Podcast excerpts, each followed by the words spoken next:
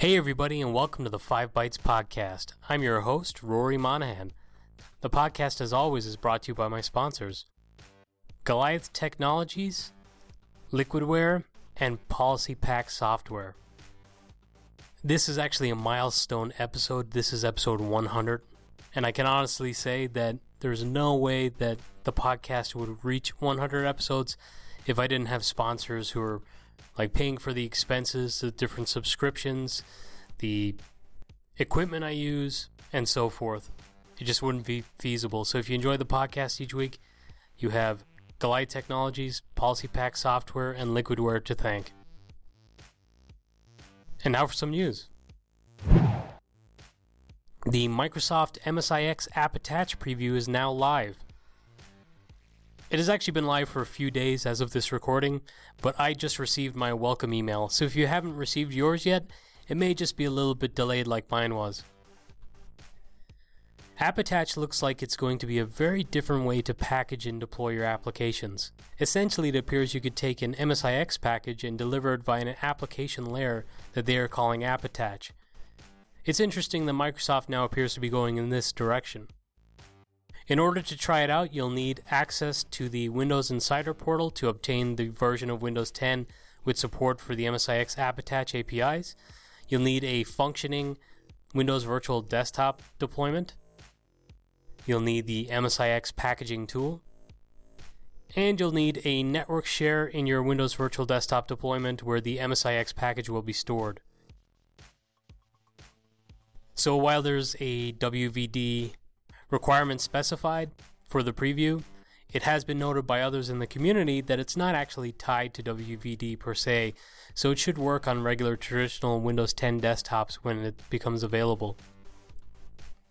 Kind of like WVD itself right now, the setup is a little bit convoluted, but unlike WVD, this is just a preview, so I'm sure it's going to improve before it goes live.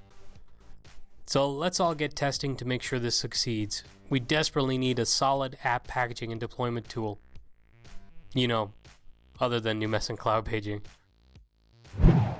And a quick mention since I just talked a little bit about WVD again. Jim Moyle shared a pretty cool planning poster for WVD. If you're looking at WVD right now, it could be worth printing this out and sticking it up on your old cubicle wall. Also, somewhat WVD related, interestingly, VMware posted an article about integrating FSLogix prof- profile containers with the VMware Horizon just in time management platform. It's very interesting. The article also illustrates profile containers alongside VMware app volumes and VMware's UEM product. Are we all hopping on board the FS FSLogix train? Now, the fact that the JMP or just in time management platform encompasses all of the different Horizon products. It's probably not that surprising to see them illustrated beside one another, but at one time, FSLogix profile containers might have been competing with the user layers of app volumes and with their UEM product. So it's a bit of a turnaround that they are now illustrating FSLogix profile containers use alongside their products. It's also pretty cool to see that finally in 2019, it seems like Microsoft and VMware may be playing a little nicer with each other. Maybe with other sharks now in the water, they realize working well together is more in each other's interests. And speaking of VMware Horizon's just in time management platform, there's a lot of convenient segues this week. The beta for VMware App Volumes 4.0 is now available. There's several new features, including the concept of an inventory, which will help speed up rollouts and rollbacks if needed.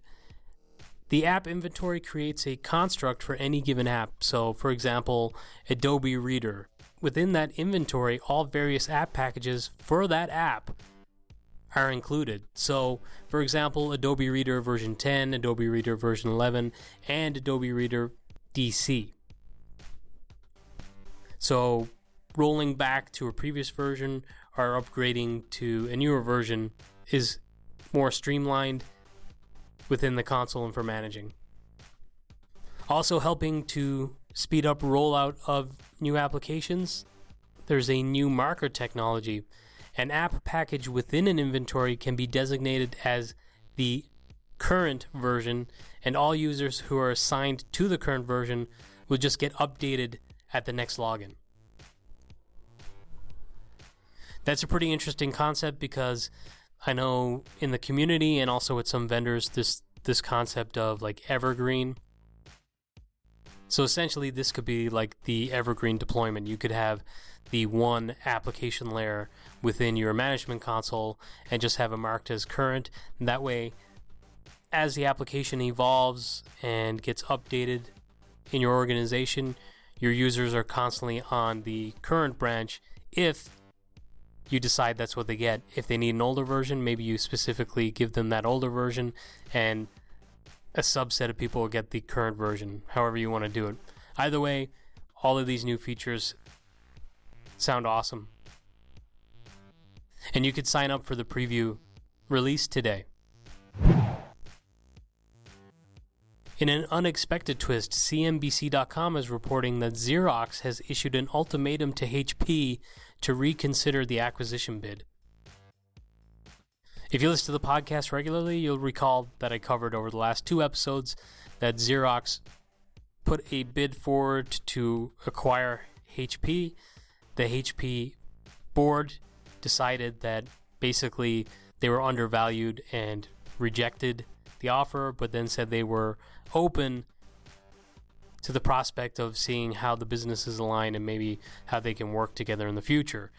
Well, now they've been issued with an ultimatum by Xerox. And Xerox CEO John Visentin wrote a letter to HP's directors asking that they reconsider the company's takeover bid before the board brings its case to the HP shareholders directly.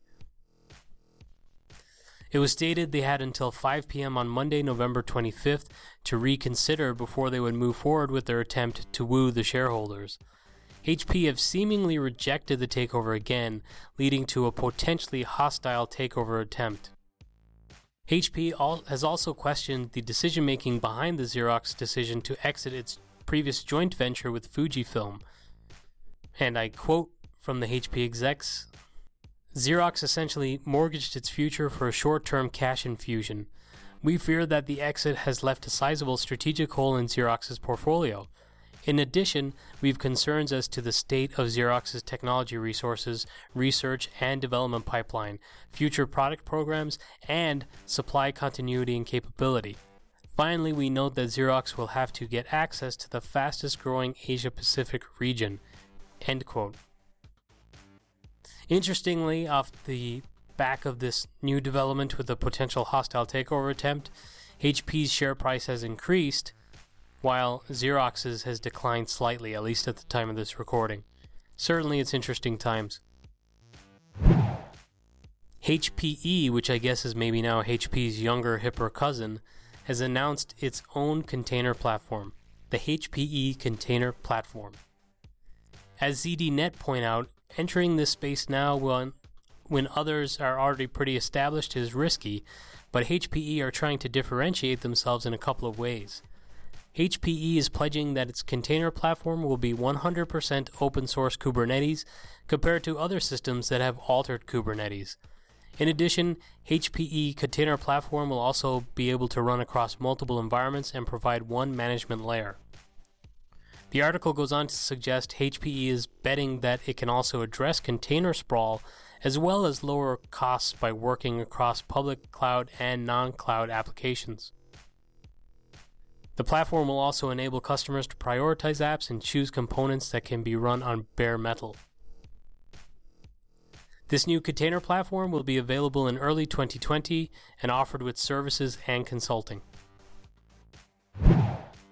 RIPE NCC, the body tasked with distributing IPv4 addresses in Europe that it has received from the Internet Assigned Numbers Authority, or IANA, just announced they have run out of IP version 4 addresses. If you listen to the podcast, you'll have heard me cover this a little in the past with warnings this would happen, and even the fact that the country of Belarus has mandated IP version 6 as a standard. And it seems Belarus was being pretty pragmatic, and others really need to follow suit. IPv4 did come close to the brink in the past, and millions of IP addresses were recovered. They think this time the number they'll be able to recover will be in the hundreds of thousands, not millions. This is likely to cause a lot of strain on internet service providers, and eventually they won't be able to get IP addresses in as timely a manner as required. There clearly needs to be an aggressive push towards IP version 6 now. The Verge has reported and shown an integration for Google's popular Gmail, Google Drive, and Calendar into the Outlook.com web client. The article shows pictures with the Google features within Outlook.com, allowing you to quickly attach or link to files in your Google Drive and drafted Outlook emails.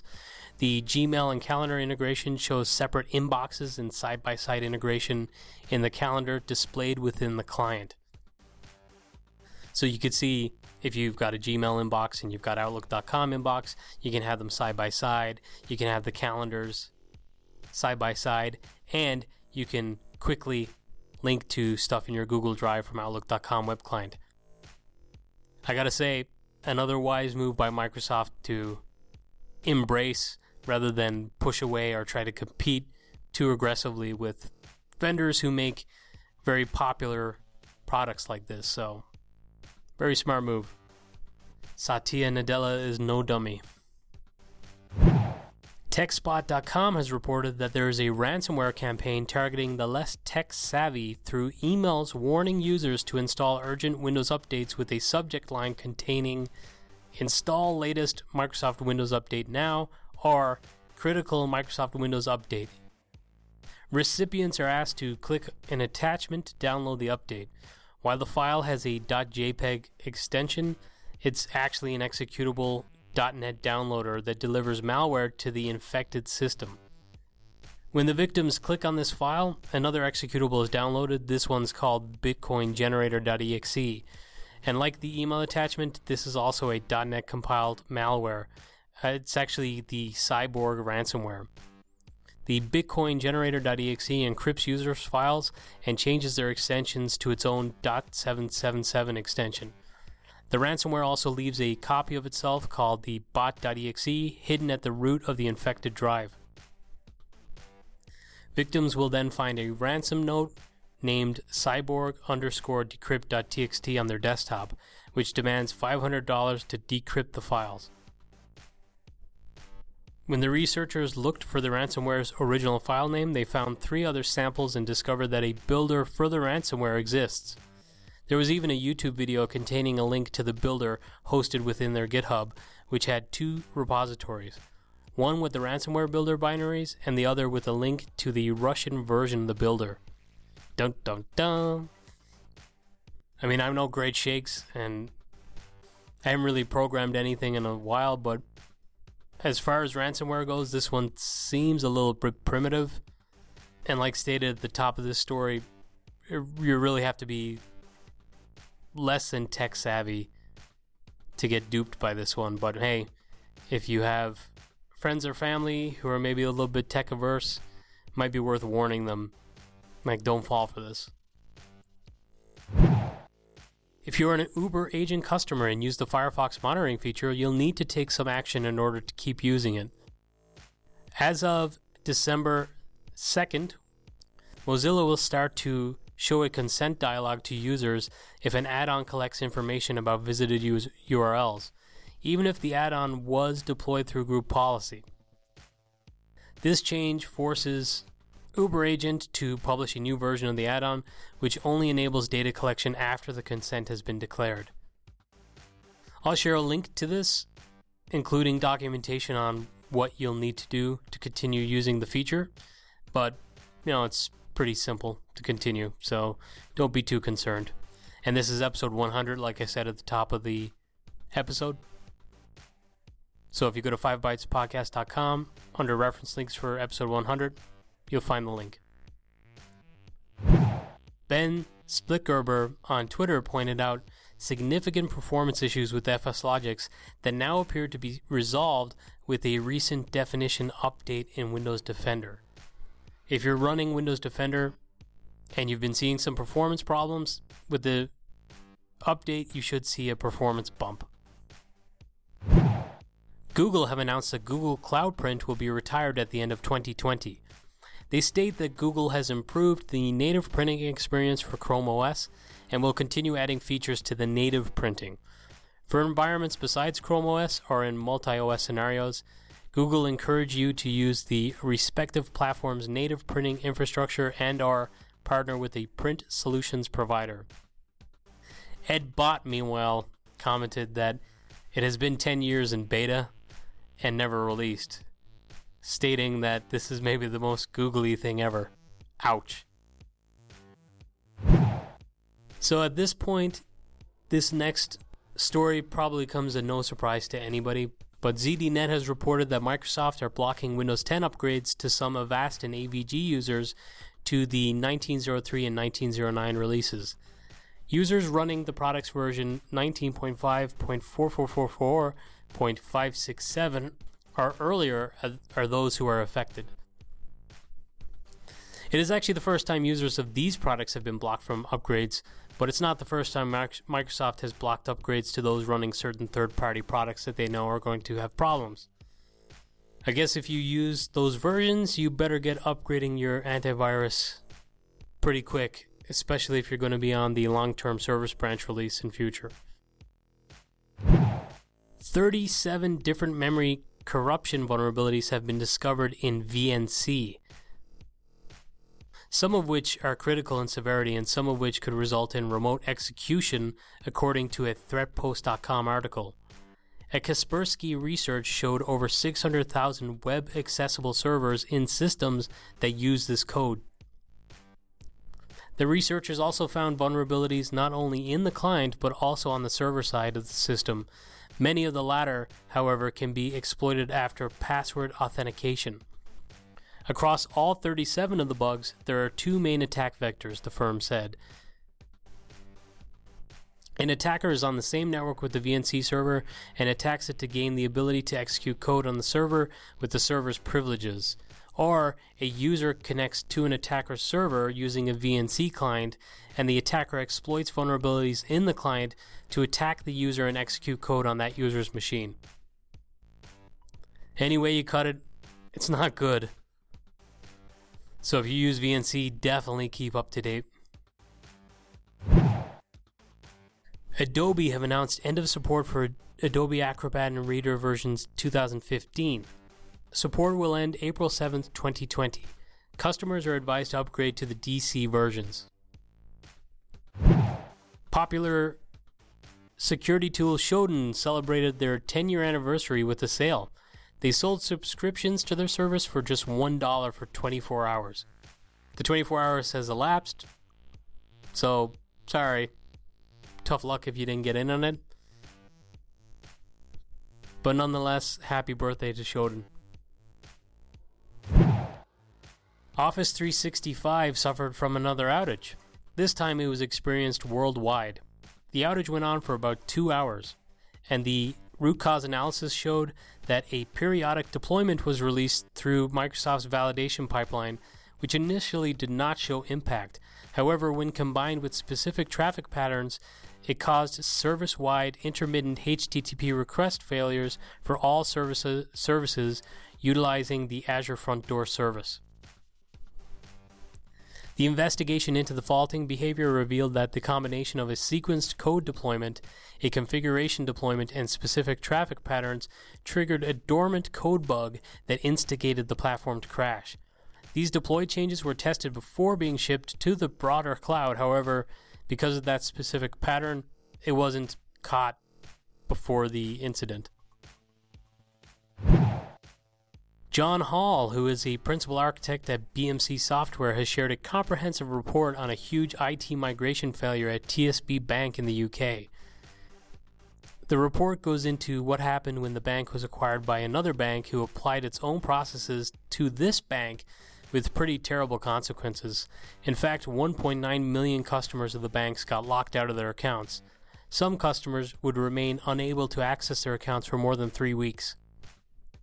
In a tale as old as time, proper testing was not completed or considered for the project. They were expected to meet a hard date for target, and there was no pause to consider consider whether or not they were actually ready to migrate. Worse still, when tests failed rather than accept the failure and improve, the targets were just downgraded to allow it to show a pass. It also suggests that no independent sources were brought in to review or help with the project, and it was probably the most complex project that they had undertaken. ThinScale have announced Thin Kiosk support for Windows Virtual Desktop as part of their version 5.7 release. If you are on your journey to WVD and you are trying out endpoints, you may want to try a trial of this. It's a great way to repurpose some of your older hardware. If you're an existing Thin Kiosk customer, then hey, heads up, with version 5.7, you get WVD support. So, final story I don't really cover much around consumer products, at least not those that don't also have a play in enterprise, like certain phones. And I don't cover stories about media, but this one was too interesting to pass up. The Loop.ca reported on an infographic that shows predictions of when dead Facebook users will outnumber the living. Kind of morbid. The report states that over 10,000 Facebook users die a day. It's predicted that if Facebook stops growing, which indications suggest will happen and is actually already happening. I mean, even anecdotally, how many kids think that Facebook is for old people only? Well, by 2065, the dead users will outnumber the living if growth is slowing. And if by chance Facebook, unlike other social media platforms in the past, like MySpace and Bebo, continues growing, the prediction is that it will turn into a virtual graveyard by the year 2130. And for the weekly webinar this week, I just wanted to highlight that there's a curated list of Windows Defender ATP sessions from Microsoft Ignite that are available in the Ignite catalog. I think with the holiday, I kind of struggled to fill this segment this week, so I had to go back to something that's a couple weeks old. You know, if you work for a vendor or you work for a company that hosts webinars and you'd like me to promote it on the podcast, by all means reach out to me and I'll promote it for you. And now this episode's scripts, tricks, and tips. My favorite security geek, Patrick Coble, posted his first ever Tech Target article this week, and it is awesome. The top of the article has an embedded animated image with a forward and backward button on each side. There are actually 12 images in total because the premise of the article is that it's a showdown between VMware and Citrix VDI in terms of security. Each image is a round in like a make believe boxing match. So there are 12 rounds in total in this championship bout. Patrick looks at the different security layers and features each vendor brings to the table and declares a winner for each round and why he came to that judgment that that vendor won that round. And also at the end, he declares an overall winner. I'm not going to spoil it for you. I suggest you check it out for yourself, and I'll share a link to the article with this episode, which again is episode 100 on 5bytespodcast.com under reference links. And also this week, it's as if Citrix and Trent Tye were reading my mind. This week, Trent had an article featured on Citrix.com that details setting up ControlUp's awesome automation capabilities to trigger the Citrix session recording feature when something that you decide should be a trigger triggers it. So, for example, a process starts pegging your CPU. You can grab a recording from that user session that allows you to play it back to see what they were doing that caused that high utilization. I need this in a really bad way right now to track down a rogue process that's running roughshod over a handful of our servers each day. So thanks very much, Trent. I'm pretty sure I featured Johan's excellent hydration kits for automated deployments in the past, but this week I saw that Bernardo Arauco Jr. has recently shared a demo video of using the hydration kits for setting up in his home lab. So if you've never tried the hydration kits for yourself, this is well worth a look and it might help get you started. Dan Goff shared a pretty cool PowerShell script on Twitter. This one's courtesy of PowerShell.1. This script allows you to monitor folders for file changes. This can come in handy when troubleshooting application issues. It's definitely worth having in your tool belt.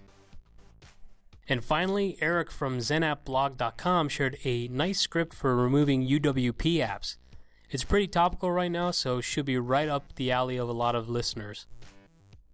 And that's it. Like I said, this is episode 100. Thank you all so much for continuing to listen, download, and support the podcast. While I didn't ch- change the format for this milestone episode, I'm hoping that when I hit the two year anniversary, I might freshen up the format a little bit and maybe drop segments like I did last year, add new segments, or maybe just change some other things. If you have some suggestions, please feel free to reach out to me.